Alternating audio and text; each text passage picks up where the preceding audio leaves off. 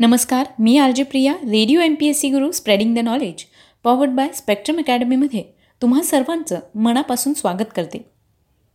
विद्यार्थी मित्र आणि मैत्रिणींनो सामान्य ते असामान्य साधारण ते अनन्यसाधारण असा आपल्या जीवनाचा प्रवास करणाऱ्या आणि आपल्या कार्याच्या भरीव योगदानाने नवनवीन पैलू स्थापन करणाऱ्या अद्वितीय व्यक्तिमत्वाची गोष्ट म्हणजेच आपलं व्यक्तिविशेष हे सत्र. चला ऐकूया अशाच एका असामान्य व्यक्तिमत्वाची जीवनगाथा आपल्या व्यक्तिविशेष या सत्रात. विद्यार्थी मित्रमैत्रिणींनो आपण व्यक्तिविशेष या सत्रात काही विशेष व्यक्तींचा जीवन प्रवास जाणून घेण्याचा प्रयत्न करत असतो. आजच्या सत्रात आपण जाती व्यवस्थेला प्रखर नकार देऊन विद्रोह करणारे आणि मानवी मनाचा वेध क्रांतिकारी लेखणीतून घेणारे दलित साहित्याचे जनक म्हणजेच बाबूराव रामचंद्र बागुल यांच्याविषयीची माहिती जाणून घेणार आहोत. महाराष्ट्रातील दलित साहित्यविषयक चळवळीचे एक प्रमुख प्रवर्तक म्हणजे बाबूराव बागुल. एकूणच भारतीय साहित्यात मौलिक भर टाकणारे सर्जनशील लेखक आणि दलित साहित्याचे जनक म्हणून आपली प्रभावी ओळख त्यांनी निर्माण केली. बाबूराव बागुल यांच्या लेखनामुळे मराठी साहित्यात विद्रोही पर्वाचा खरा प्रारंभ झाला. डॉक्टर बाबासाहेब आंबेडकर यांच्या कृतिशील तत्त्वज्ञानातून अनेक लोकनेते कार्यकर्ते विचारवंत लेखक कलावंत निर्माण झाले व त्यांनी आपापल्या वकुबाप्रमाणे बाबासाहेबांचे कार्य पुढे नेण्यासाठी कार्य केले. त्याच परंपरेतील बाबूराव बागुल हे एक ठळक नाव. बाबूरावांचा जन्म नाशिक जिल्ह्यातील विहितगाव या ठिकाणी एकोणीसशे तीसमध्ये झाला. तिथेच ते वयाच्या दहाव्या वर्षापर्यंत वाढले. दुःख दैन्य दारिद्र्याचा जन्मजात अनुभव त्यांना तिथे मिळाला. नंतर त्यांच्या मावशीकडे मुंबईत माटुंगा लेबर कॅम्प येथे त्यांना शिक्षणासाठी पाठवण्यात आलं. नगरपालिकेच्या शाळेत ते मॅट्रिक झाले. आंबेडकरी चळवळीचा प्रभावशाली वारसा त्यांच्या वस्तीमधूनच मिळाल्याने इयत्ता चौथीत असतानाच त्यांनी पहिली कविता लिहिली. ते एक आंबेडकर स्तुतीपर गीत होते. त्यांच्या कविमनाने सुरुवातीला श्रमिकांच्या दुःखांच्या जाणीवेतून कविताच अधिक लिहिल्या. मॅट्रिकनंतर काही काळ बेकारीत घालवल्यानंतर मुंबईतील लॉन्ड्रीमधील मार्कर दवाखान्यात कंपाऊंडरचा सहाय्यक मिलमध्ये व रेल्वेमध्ये कामगार अशा छोट्या मोठ्या नोकऱ्या करत ते श्रमिक जीवन जगत होते. पण एकीकडे भरपूर वाचन मनन चिंतन चालू होते. Marx Lenin Gorky Chekhov Gautam Buddha Mahatma Phule doctor Babasaheb Ambedkar यांच्या विचारांचा लेखनाचा त्यांच्या मनावर पगडा होता. शाहीर अण्णाभाऊ साठे यांच्याशीही त्यांचा काही काळ संपर्क आला. अण्णांबरोबरच ते कामगार चळवळीत कार्यरत झाले. वाचलेले पाहिलेले ऐकलेले आणि अनुभवलेले अशा साऱ्या विचारांचा सखोलतेने ठाव घेत त्याची वास्तवदर्शी विश्लेषण करण्याची जणू सवयच त्यांनी स्वतःला लावून घेतली. त्यांच्या आजूबाजूच्या वास्तवाचा त्यांच्या संवेदनशील मनावर जो परिणाम झाला त्या मानसिक अवस्थेचे व अस्वस्थतेचे रूपांतर त्यांच्या दाहक वास्तव व परिणामकारक लेखनात झाले. पुढे त्यांनी लेखनाला पूर्ण वेळ वाहून घेतले. आपल्या लेखन अभिव्यक्तीचा प्रारंभ कवितेतून करणाऱ्या बागुलांना ज्या जीवन अनुभवातील उग्र दाहकता भीषणता विदारकता आणि प्रस्थापित व्यवस्थेला नकार देत त्याविरोधात पुकारलेला विद्रोह मांडायचा होता. तो कवितेच्या फॉर्ममध्ये व्यक्त करताना अपुरेपणा व असमाधान त्यांना वाटू लागले. तेव्हा त्यांनी कथा आणि कादंबऱ्या लिहिण्यास सुरुवात केली. आचार्य अत्रे यांच्या नवयुगमध्ये त्यांची पहिली कथा प्रसिद्ध झाली. पुढे एकोणीसशे त्रेसष्टमध्ये जेव्हा मी जात चोरली हा त्यांचा पहिला कथासंग्रह प्रकाशित झाला. या संग्रहातील कथांनी मराठीतील पारंपरिक लिखाणाच्या सर्व चौकटी मोडून तोडून टाकीत मराठी कथेचा चेहरा मोहराच बदलून टाकला. या कथासंग्रहाची जन्मकथा सांगताना बागुल म्हणतात येथे मी जन्म घेतला म्हणूनच मला जात मिळाली. पण जेव्हा लिहू लागलो तेव्हा मी देशातल्या आणि जगातल्या सर्व दलित उपेक्षित वंचितांचं झालो. आणि म्हणूनच मी त्यांचे दुःख वेदना त्यांचं संघर्षमय जीवन माझ्या कथेत लिहिले. बाबूरावांनी दलित साहित्याचे नाते अमेरिकेतील आफ्रिकेतील कृष्णवर्णीयांच्या साहित्याशी जोडून दलित साहित्याला वैश्विक भान देण्यास प्रारंभ केला. साठोत्तरी स मराठी साहित्यात बाबूराव बागुल यांचे नाव अग्रक्रमाने येते. त्यांची कथा उत्कृष्टतेचा परमोच्च दर्जा गाठते. मरण स्वस्त होत आहे. हा एकोणीसशे एकोणसत्तर साली प्रसिद्ध झालेला त्यांचा दुसरा कथासंग्रह. त्यांच्या कथेतून त्यांच्या कथेतील पात्रांमधून पुढे येणारा आत्यंतिक अमानुषपणा गुन्हेगारी क्रौर्य या सर्वांबद्दल तुच्छता निर्माण न करता उलट वाचकाच्या मनात सहानुभूती निर्माण करण्यात ते कमालीचे यशस्वी ठरले. ही माणसे अशी का वागतात? त्यांना असे वागायला भाग पाडणारी गूढ नियती यामागे नेहमीच नसते.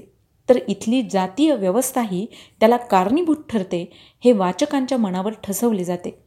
व हेच त्यांच्या साहित्य कृतींचे उत्तुंग यश आहे. दुःख हे शोषणातून निर्माण होते. ही त्यांची भूमिका आहे. त्यामुळेच मुरळी वेशा पुरुषांच्या वासनेला बळी पडलेल्या स्त्रिया असे विषय त्यांच्या कथानकात येतात. झोपडपट्टीतील गलिच्छ वस्ती त्यांचे दैनंदिन चालणारे नैतिक अनैतिक व्यवहार हे सारेच अंगावर येणारे असे वाटले तरी ते वास्तव असल्याने जणू काही त्यांच्यात पराकाय प्रवेश करून त्या लोकांच्या मनातली घुसमट ते आपल्या लेखणीतून समर्थपणे वाचकांपर्यंत पोहोचवतात. त्यांचं साहित्य हे कलावादी अथवा केवळ रंजनासाठी नसून त्यांच्या लिखाणाला तात्विक बैठक आहे. ते केवळ लेखक न राहता त्यांनी साहित्य चळवळीबरोबरच बहुजनांच्या सामाजिक चळवळींनाही आपल्या विविध भाषणांमधून वैचारिक लेखनातून बळ पुरवले होते. ज्ञान विज्ञान आणि लोकशाही यांचे ते निष्ठावंत पुरस्कर्ते होते. नामदेव ढसाळ यांनी तर त्यांची तुलना दस्तये वस्कीशी अशी केली आहे. रशियन राज्यक्रांतीपूर्व काळात दस्तेई वस्कीच्या कथा कादंबऱ्यांनी वास्तववादी पद्धतीने सामान्य माणसाचे चित्रण करून क्रांतीपूर्वक प्रबोधन करण्यात महत्त्वपूर्ण योगदान दिले. वस्की आणि बाबूराव बागुल यांच्यात एकसमान सूत्र सांगता येईल. ते म्हणजे दोघांचीही कलावंत म्हणून माणसाच्या माणूसपणाशी असलेली अत्यंत प्रगाढ बांधिलकी. दोघांनीही मानवतावादी वैश्विक दृष्टिकोनातून वास्तववादी अंगाने आपापले साहित्य आविष्कार घडवले. नाट्यमय घटना आवेगपूर्ण निवेदन उत्कट भाषाशैली यामुळे त्यांची कथा वैशिष्ट्यपूर्ण ठरते. त्यांनी कथेबरोबरच दीर्घकथा देखील लिहिल्या. सूड अघोरी कोंडी भूमिहीन मूकनायक अपूर्वा सरदार पावशा व पाषाण या कादंबऱ्या आणि आंबेडकर भारत खंड एक व खंड दोन तसेच दलित साहित्य आजचे क्रांतिविज्ञान असे वैचारिक ग्रंथ देखील लिहिले. मराठी साहित्याला क्रांतिकारी विचारांचे अधिष्ठान प्राप्त करून देणाऱ्या बाबूराव बागुल यांना त्यांच्या साहित्यातील व चिंतनातील प्रतिमेमुळे म ना वानखेडे यांनी दलित अँग्री यंग मॅन असे संबोधले. त्यांच्या लेखनातील स्फोटक शब्द व्यवस्थेला उद्ध्वस्त करण्याची भाषा तेव्हा त्यांच्या नसानसात मनुप्रणीत व्यवस्थेबद्दल किती चीड आहे हे प्रत्ययास येते. जोपर्यंत भेदाभेद पाळणारी जाती व्यवस्था अबाधित राहील तोपर्यंत या देशाने सर्वार्थाने स्वातंत्र्य बंधुता न्याय ही मूल्ये प्रस्थापित होऊ शकणार नाहीत हा स्पष्ट विचार बागुल वेगवेगळ्या पद्धतीने आपल्या साहित्यातून व्यक्त करतात. बाबूराव बागुल यांना भारतीय दलित साहित्य अकादमी महाराष्ट्र राज्य साहित्य संस्कृती महामंडळ फाय फाउंडेशन यांचे पुरस्कार प्राप्त झाले. पहिले विद्रोही साहित्य संमेलन व अखिल भारतीय दलित साहित्य संमेलन यासह अनेक साहित्य संमेलनांचे अध्यक्षपद त्यांनी भूषवलं होतं. बाबुराव वागुलांच्या साहित्यिक कार्याचा गौरव म्हणून कविवर्य कुसुमाग्रज प्रतिष्ठानचा जनस्थान पुरस्कार दोन हजार सात साली त्यांना देण्यात आला. तर महाराष्ट्र फाउंडेशनचा फाय पुरस्कार देखील त्यांना दिला गेला. बाबुराव बागुल यांच्या प्रकाशित साहित्याविषयी सांगायचं झाल्यास त्यांच्या अघोरी अपूर्वा कोंडी पावशा भूमिहीन मूकनायक सरदार आणि सूड या कादंबऱ्या आत्तापर्यंत प्रकाशित झालेल्या आहेत. याचबरोबर जेव्हा मी जात चोरली होती एकोणीसशे त्रेसष्ट साली आणि एकोणीसशे एकोणसत्तरमध्ये मरण स्वस्थ होत आहे हे त्यांचे कथासंग्रह प्रसिद्ध आहे. याचबरोबर वेदाआधी तू होता हा त्यांचा कविता संग्रह प्रसिद्ध आहे.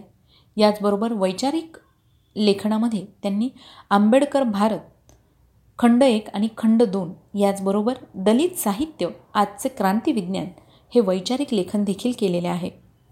मराठी साहित्याला क्रांतिकारी विचारांचे अधिष्ठान प्राप्त करून देणाऱ्या बाबूराव बागुल यांचं वयाच्या अठ्ठ्याहत्तराव्या वर्षी दीर्घ आजाराने नाशिक या ठिकाणी निधन झालं. तर मित्रांनो आजच्या व्यक्तिविशेष या सत्रात जाती व्यवस्थेला प्रखर नकार देऊन विद्रोह करणारे मानवी मनाचा वेध क्रांतिकारी लेखणीतून घेणारे दलित साहित्याचे जनक बाबूराव रामचंद्र बागुल यांच्या जीवन प्रवासाविषयी माहिती जाणून घेतली. मला खात्री आहे ही माहिती तुम्हाला नक्कीच आवडेल. यासाठीचा फीडबॅक तुम्ही आम्हाला पाठवू शकता. त्याकरिता आमचा व्हॉट्सअप क्रमांक आहे शहाऐंशी अठ्ठ्याण्णव शहाऐंशी अठ्ठ्याण्णव ऐंशी म्हणजेच eight six nine eight eight six nine eight eight zero सोबतच तुम्ही आम्हाला तुमचे सजेशन देखील कळवू शकता. तुमचे फीडबॅक किंवा सजेशन तुम्ही मेसेज किंवा ऑडिओ करून आम्हाला कळवू शकतात. तुमचे ऑडिओ आम्ही ब्रॉडकास्ट देखील करू. तेव्हा मित्रांनो मी आर जे प्रिया तुम्हा सगळ्यांची रजा घेते. पुन्हा भेटूया व्यक्तिविशेष या सत्रात एका नवीन व्यक्तीची जीवनगाथा ऐकण्यासाठी. तोपर्यंत इतकंच सांगेन की मराठीतलं साहित्य किंवा इतरही विषयातले इतरही भाषांमधलं साहित्य नक्की वाचा. पुस्तक हा मानसाचा सगळ्यात जवळचा मित्र आहे. जो आपल्याला खूप काही शिकवून जातो. श्रोते हो मी आर जे प्रिया तुम्हा सगळ्यांची रजा घेते. पुन्हा भेटूया व्यक्तिविशेष या सत्रात. State युन to radio M P S C Guru spreading the knowledge powered by Spectrum Academy